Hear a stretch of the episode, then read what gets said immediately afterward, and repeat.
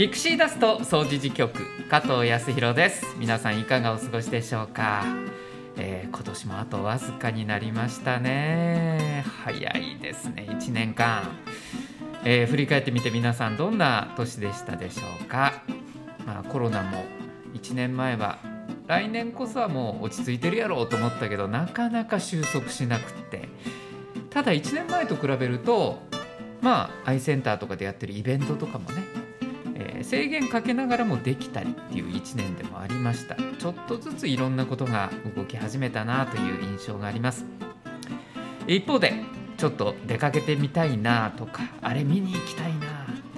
えー、そんな風に思っても上がってるじゃないですか物価が。ねえ。ちょっと財布の紐締めなあかんからどうしようかなって悩むのが悔しいところですよね。ということで今回はみんなが気になるお金の話。ちょっと生活苦しくなってきたんなとかお金のやりくりもっといい方法あったら楽になるのにななんていう悩みにですね今日は専門家の先生がアドバイス、えー、アドバイスしてくださいます。ピクシーダストお財布相談室を開催いたします。どうぞお楽しみに。ピクシーダスト総除事局。この番組は茨城市人権三島地域協議会の提供でお送りします。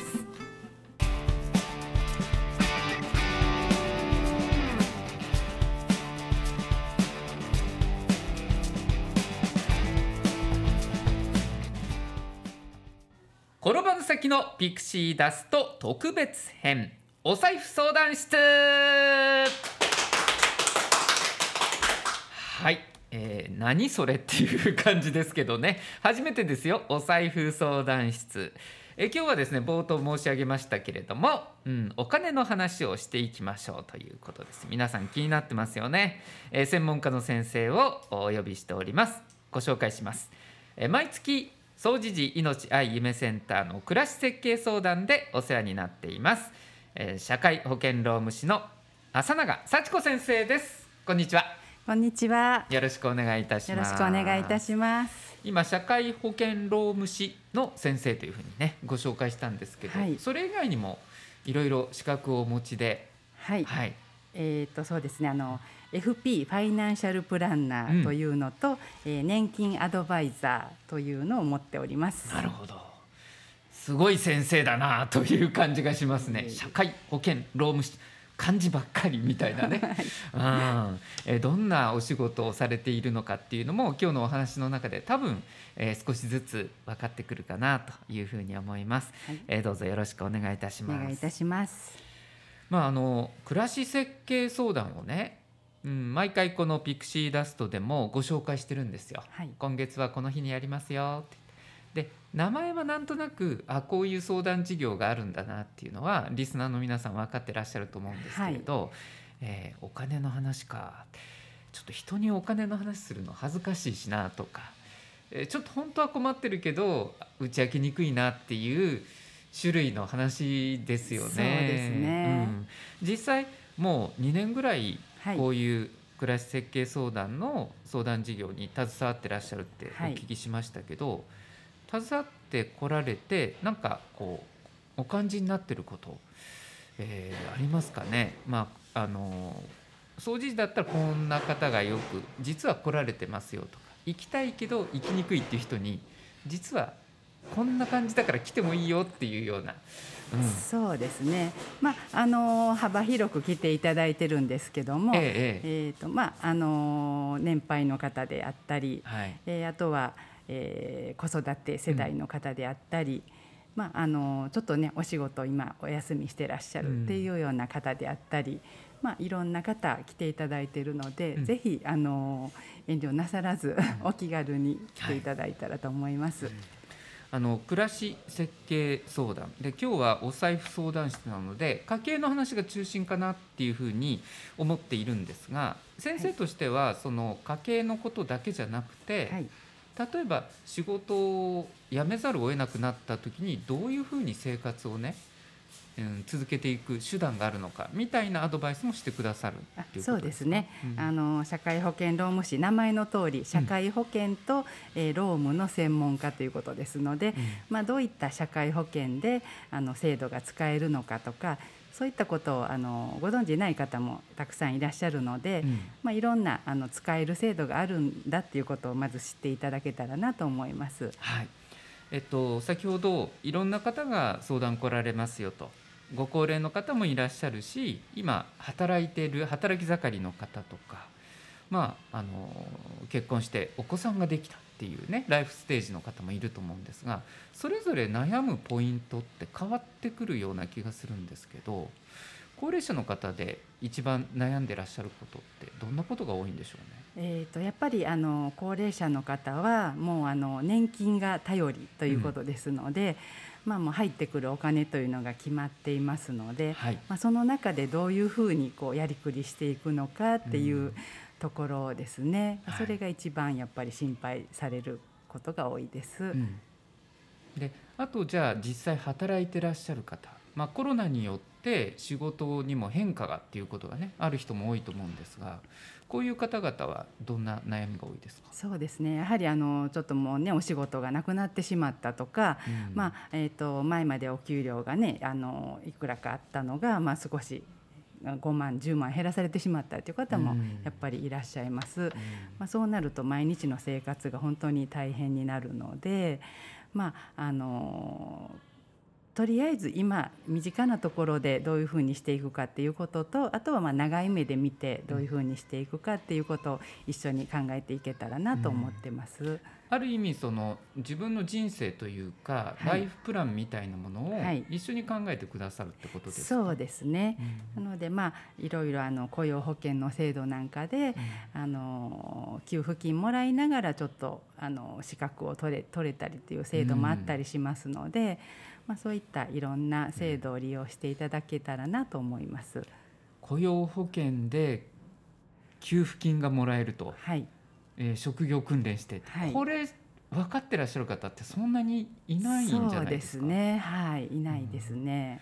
うん、そういう情報は、まあ、浅野先生に聞けば分かるんですけど、はい、どうしたらこう手に入れることができますか、ね、まあのー、まずはそういったお仕事がまあなくなってしまったとかいう場合はやっぱりハローワークですね。うん。うん、あのー、最近ではすごくあの丁寧に教えてくださるのでただあのなんて言うんですかねこう遠慮される方が多いので、うん、あのこういうことができないですかっていうあのダメ元でいろんなことを聞いてもらったらいいと思うんですね。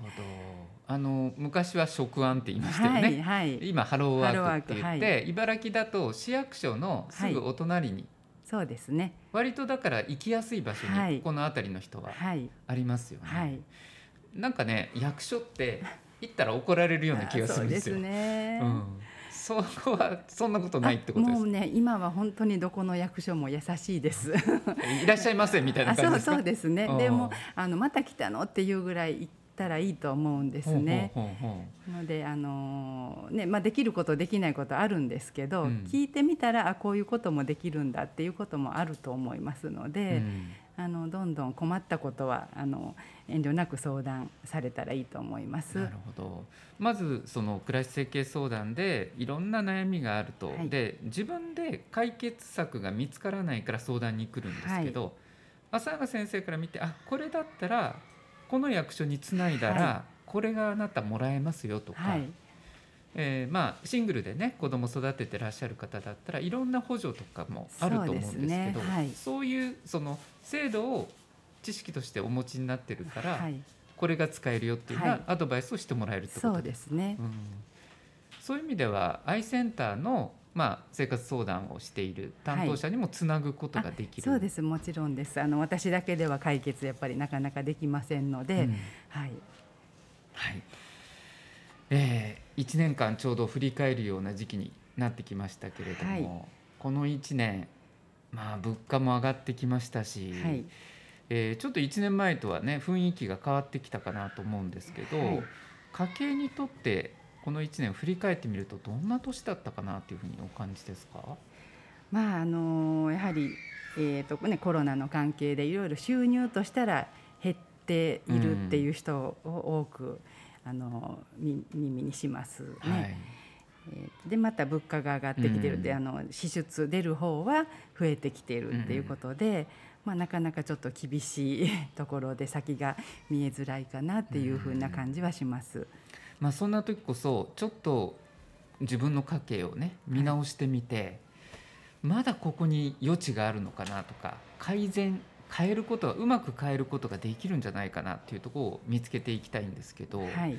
えー、浅賀さんとしたらその家計見直しするときにどういうポイントでこうまず見ていくんですか？目目の付けどころというそうですね、まあ、まずあのお話をいろいろ聞いていく中で、まあ、その方が何を一番大事にしてらっしゃるか、うん、優先順位っていうのをあのしっかりお聞きするようにしてます。うん、でその中で、まあ、私はこれはもう我慢できないんです。これだけは譲れませんっていうようなところは、こうあまりこう我慢するのではなく、うん、まあえーと、これはなくてもいいかなっていうような、まあ、例えば毎日あの外で缶コーヒーを飲んでるんですけど、うん、まあ、よく考えたら別にそれはうちでコーヒー飲んでもいいかなとか、ねいうところはやっぱりそういうあの変えやすいところから変えていただくっていうような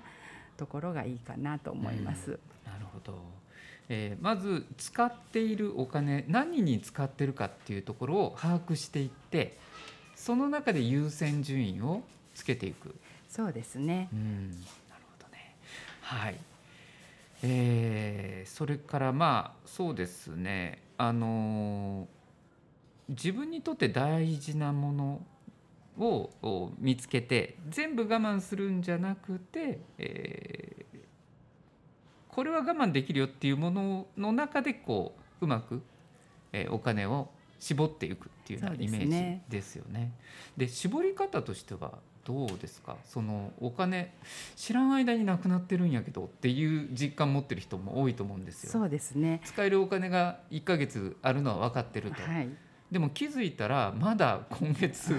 10日あるやんって、はい。結構ある話だと思うんですよ、ね。はいはい、どうしたらいいですか？そうですね。なんかまずあの、まあ、入ってくる、ね、お金っていうのはある程度決まっていますのでその中であの必ずこう必要な固定費というものですね、うん、まあ、電気代だったり家賃だったりいろいろあると思うんですが、うん、あのそこの部分はあのやっぱりちゃんと避けておいて、うん、その後残ったものがいくら使えるのかっていうところをちゃんと考えていただくっていうところです。で、まあ、あの家計簿とかももうつけたそんな面倒くさいことしたくないっていう、ね、方も多いんですけど、うん。うん、あのやっぱりそういうちょっとねあの何に使ってるかっていうのをメモしていただくとあのまあ気づいてないところで、うん、いらないところにも使ってるなっていうのが見えてくると思いますので、うん、そういうところに気づいていただくのが大事かなと思います。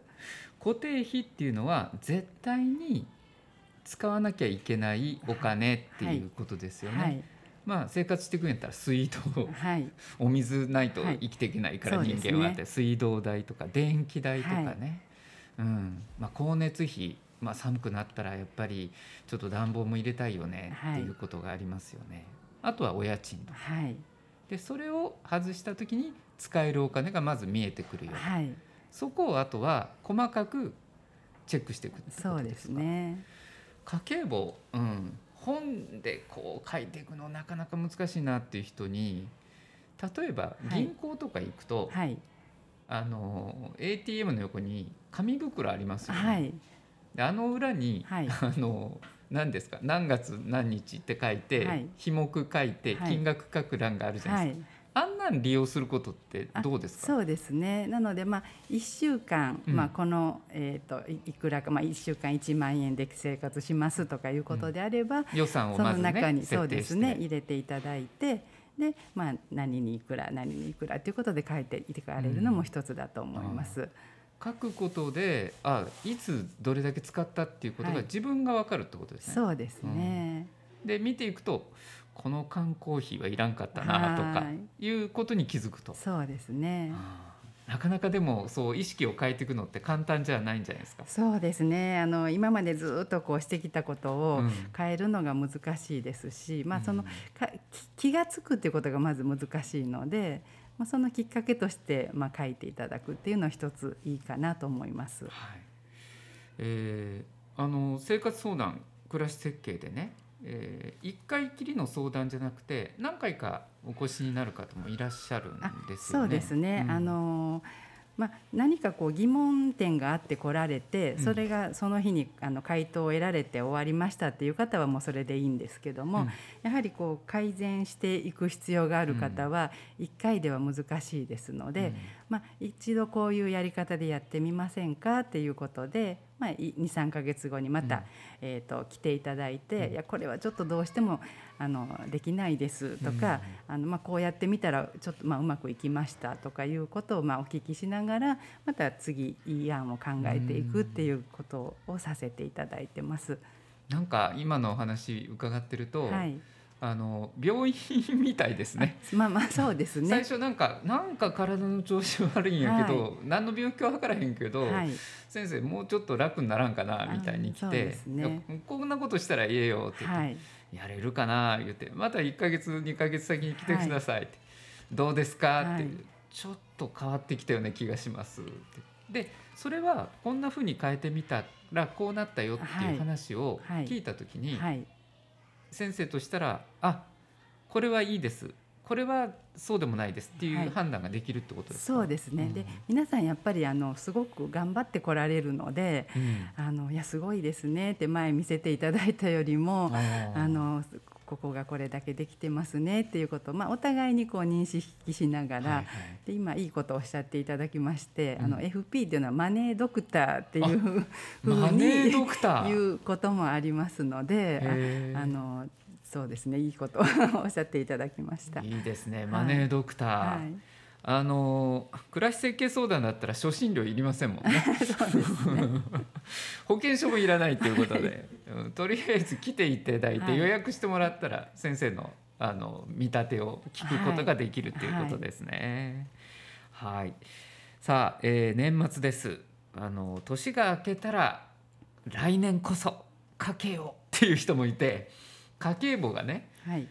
本屋さん行くとブワーって並んでるじゃないですか、はい、さああなたも、えー、2023年からつけましょうみたいな、はい、なかなかこう続けることが難しかったりするんですけど、はい、長く続けていくコツみたいなものってあるんですか？そうですね。あの最初からね分厚いのを買われるよりも、うん、あのお小遣い帳とかあの子供さんが使うあんなんでいいと思うんです。お小遣い帳、はい、で、うん、いくら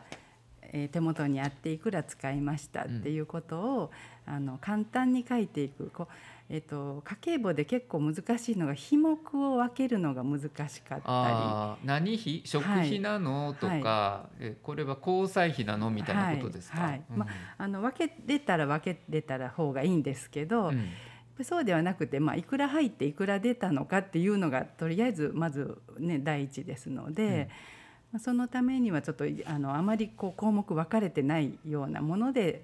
まずやってみるっていうのも一つですしあとはまああのやっぱりねちゃんと分けてみたいっていう場合はあのスマホのアプリなんかで家計簿アプリっていうのもありましてスマホのアプリ？はい、うん、えー、レシート写真を撮っていけばどんどんどんどん集計されていくっていうのもありますのでそれいいですね、はい、とりあえず写真に撮ってそうですね。でまあなんかこう何日みたいなのは打ち込むんでしょうけど、はいとりあえずあのしんどいから取るだけ取っとこうでもいいんですよね。はい、そうですね。まあすぐ後回しにする タイプなんで そう思っちゃうんですけどね。はい、ああ競馬アプリなんてあるんですね。そうですね。いろんなものが今ありますね。ああ、わかりました。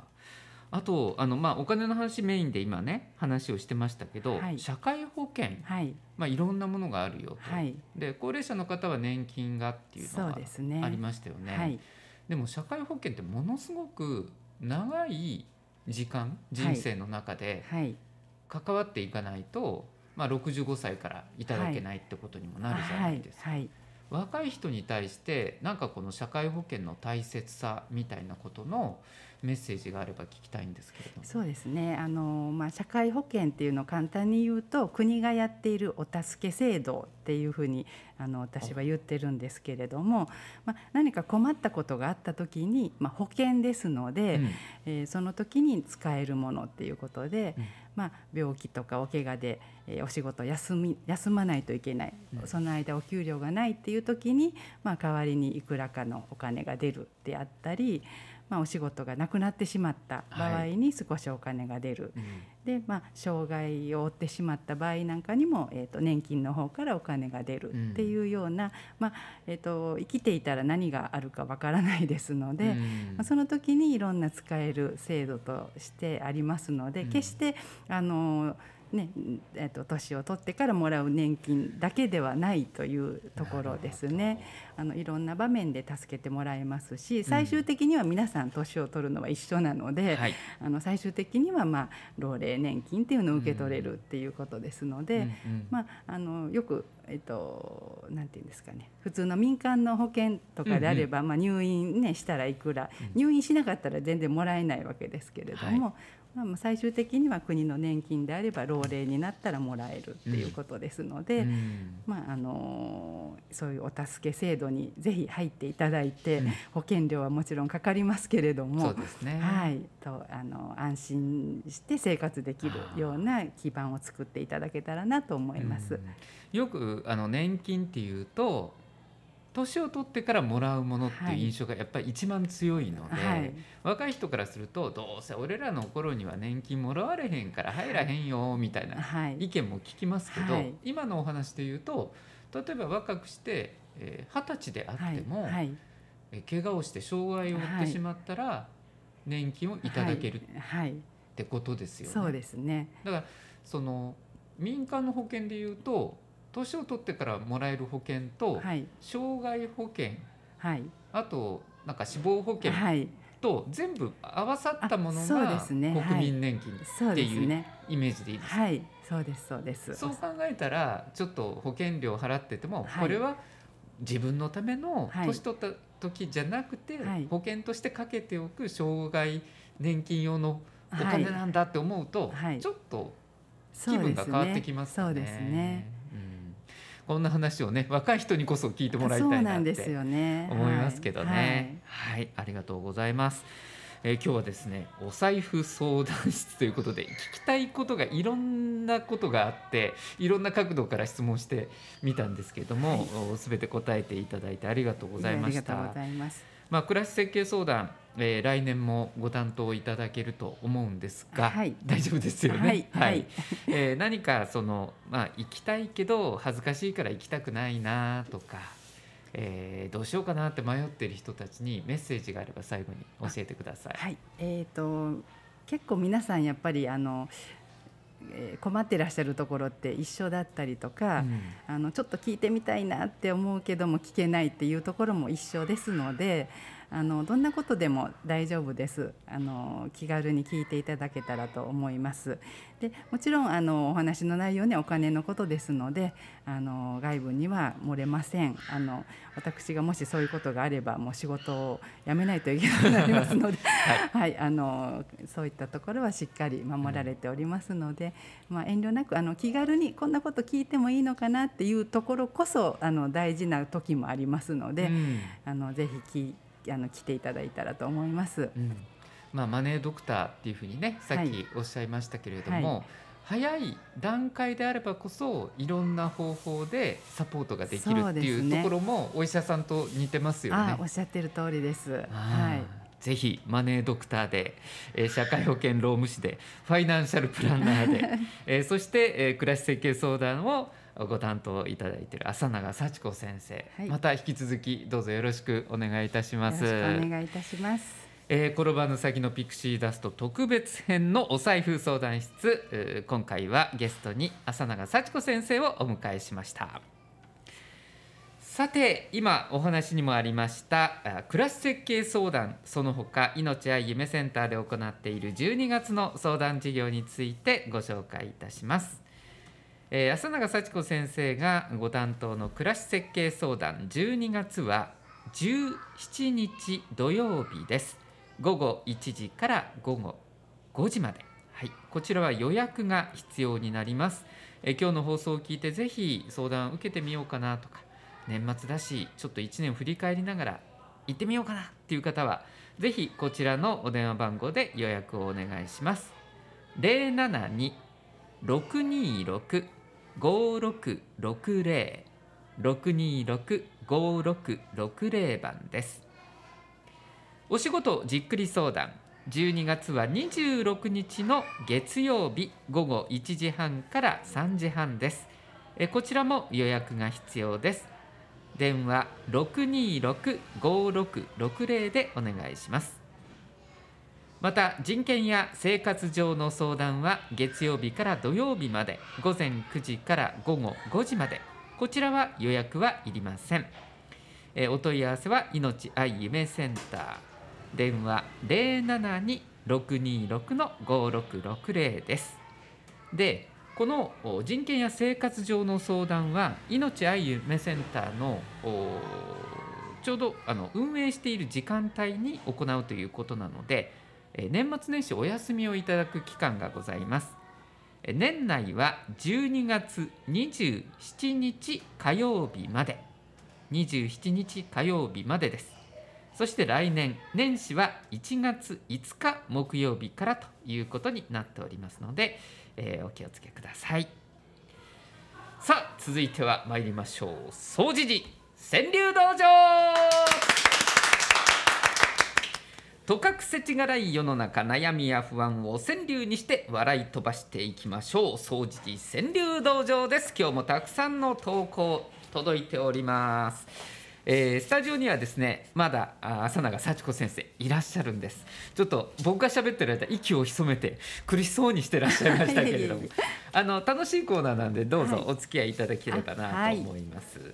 えー、川柳ねこういうふうにピンク色の投稿用紙がございまして、はい。はい、えー、各所にえー、投稿ボックスがあるんですよ、はい、このアイセンターにもありまして。先生ご存知でした？いや知らなかったです。はい、ぜひまた一度 投稿をお願いしたいなと思ってますが、ねはい、ちょっとまあ聞いてください今日は、で、感想とかもいただければなと思います、はい、えー、女性なのかなこの方は。えペンネームが母と感激さんです。感激っていうのは劇を見る方ですね、はいはい、母と感激さんです、母誘う良い反応だ。来たぞこれ。母誘う良い反応だ。来たぞこれ。母と感激お母様がなんかこう感情が豊かにあの嬉しそうにされてたんでしょうかね。いい反応だななるほどあのまあ、介護とかね、うんうん、私もそうなんですけど、はい、しているとちょっとの変化で前向きな変化が出るとそれだけでね救われる気持ちになりますよね。ね。はい、おこれね今年の流行語にありましたね。流行語大賞っていうのが先日発表になりましたけど、はい、先生なんかあの見てて覚えてる言葉とかあこれあったなとかありました？いやちょっとすいません。今 今浮かばないです。対象はね確かね、はい、あのヤクルトの選手の村上選手がホームランたくさん打ちましたよ、はい、で村神様。あありましたね。ね。はい、はい、えー、この方は別の流行語を織り込んで投稿してくださってますよ、えー、ペンネーム長いな。首から鍵ぶら下げてる小学生でしたさん。はい、可愛いですね。はい、えー、首から鍵ぶら下げてる小学生さんからです。はい、流行りもの。スマホショルダー鍵小僧。小学生がいたんですかね。流行りもの。スマホショルダー 鍵小僧。あスマホショルダーってなんか、はい、あ流行ってますね。みたいですね、ね、僕流行語大賞が来るまで全然知らなくて。あ、ね、あそうなんだと思ってたんですけどね。はい。あ常連さんもいるんですよ、はい、これちょっとすごくあの興味深そうに見てらっしゃるんで、はい、はい、投稿用紙をどうぞ。はい、どうですか？もうこう手書きなんでそうですね。その方の雰囲気も伝わってきますはい。あのうちのうちの子供たちも鍵ぶら下げてる子供たちでした。ああそうなんですね、はい、私も鍵を持ってる小学生でした。当時珍しかったんですよそうなんです、ね、はい、自分で鍵開けて家帰るタイプでしたね、はい、えー、あの川柳道場は常連さんいらっしゃいまして、はい中んの哲さんっていう名人が。そうなんですね、はい、まあ勝手に僕は名人って言ってるんですけど、えー、こんな、えー、今回は投稿でございます。はいはい、我が人生喜怒哀楽が味をつけ。すごいですね。じゃ名人ですね。名人でしょ？ななんか名人、はい、名人っぽいのをちょっと今日選んでみたんですけど、えー、中んの哲さんいいですね。これはあの経験豊富じゃないと言えない、人生経験がねないとね。我が人生喜怒哀楽が味をつけ。ね喜とか楽ばっかりだったらいいなって人生思うけど愛もあり怒もあるからこそ味わいの深い大人になれるんだよっていうね、はい、えー、はい、あ怒ってばかりではいけないなと思いながらも まあそれも必要なのかとちょっと自分自身、はい、えー、思っておきたいです。ね。はいあ次のやつは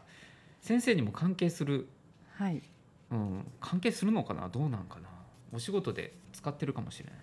えー、ペンネーム美香さん、はい、マイナンバー、はい、個人の保証よろしくね、うん、マイナンバー、はい、個人の保証よろしくね？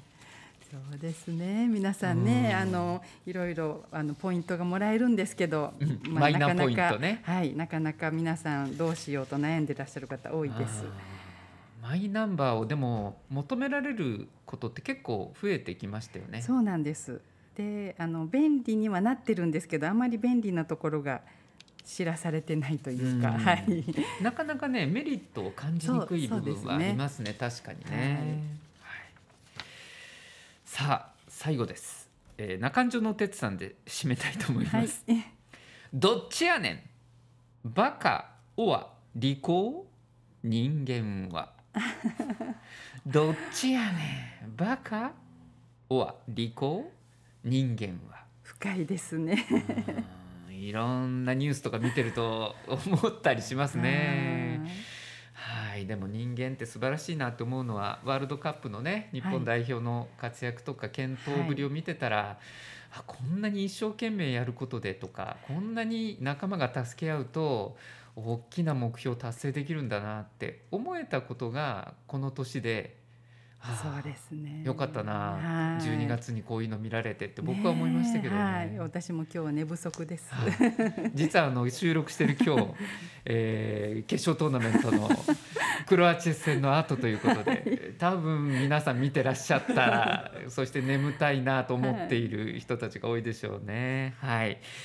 えー、浅賀先生、川柳いかがでしたか？あのすごくあの奥が深くて本当に、うん、んってあのうなるものばっかりで、ね、はい素晴らしいです、はい、それぞれなんか生活の中から出てきているから、はい、個性があったり今すごく気になっていることが違ってたりとかね、はい、しますよね。その辺が伝わってくるのも面白いそうですね。実感がこもってます、ね、はい、まあ先生も月に1回はいらっしゃるということで、はい、よろしかったらぜひ投稿の方を。はい、あの、えー、ボツばっかりだと思います。いえいえいえいえ。あのペンネーム私これだからねって言ったら僕必ず読みます。マネードクターってあったらあ先生だって思いますんで。どうぞよろしくお願いいたします。ありがとうございます。はい。総知事川柳道場でした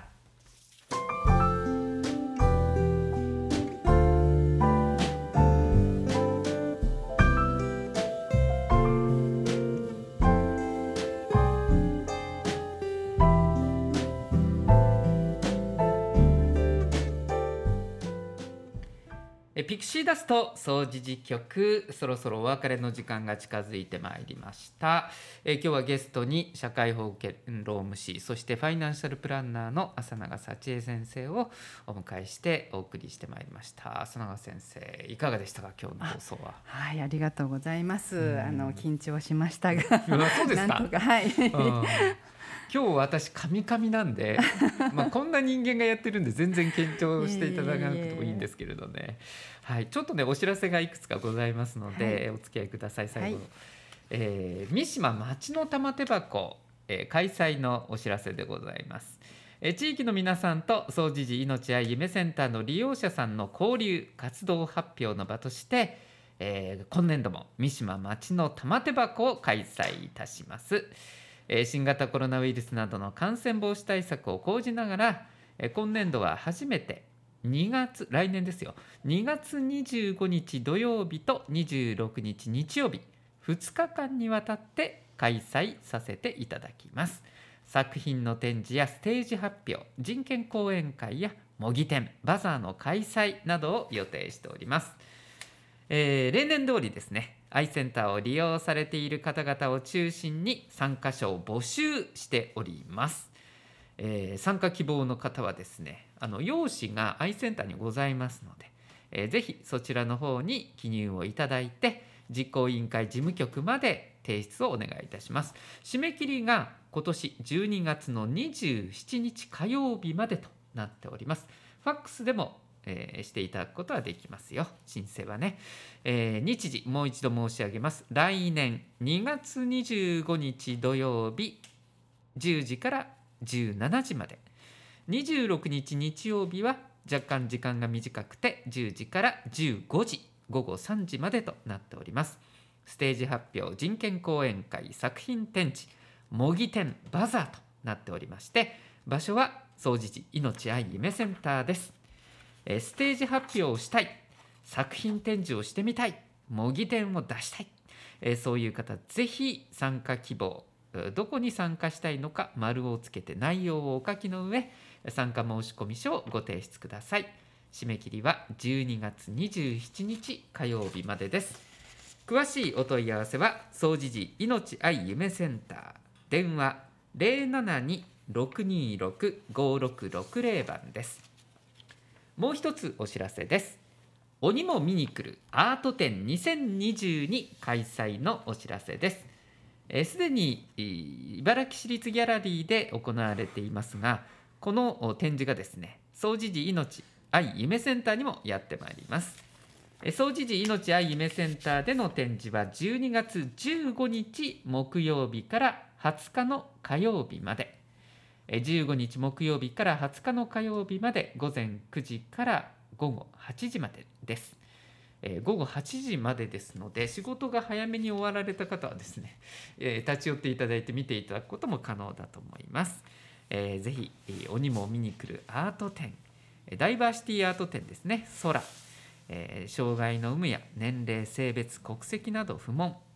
みんなで作るダイバーシティなアート展ですぜひ作品をご覧になってくださいお待ちしております、えー、ということで本当にいよいよエンディングということになりましたまあ1年振り返ってみてどうですか浅永先生早かったですか？早いですね。あの年々早くなりますね。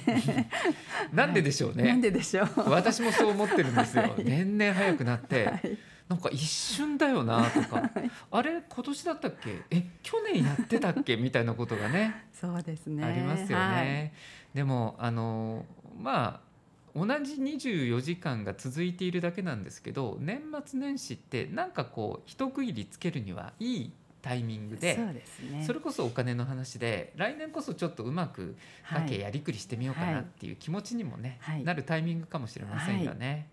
はい、また何か、うん、これどうしたらいいんだろうっていうことがあればぜひ暮らし設計相談で浅永先生にも、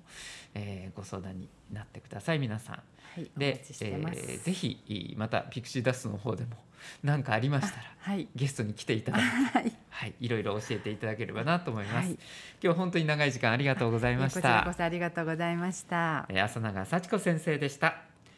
えー、次回もお楽しみに年内もう一回放送がございます。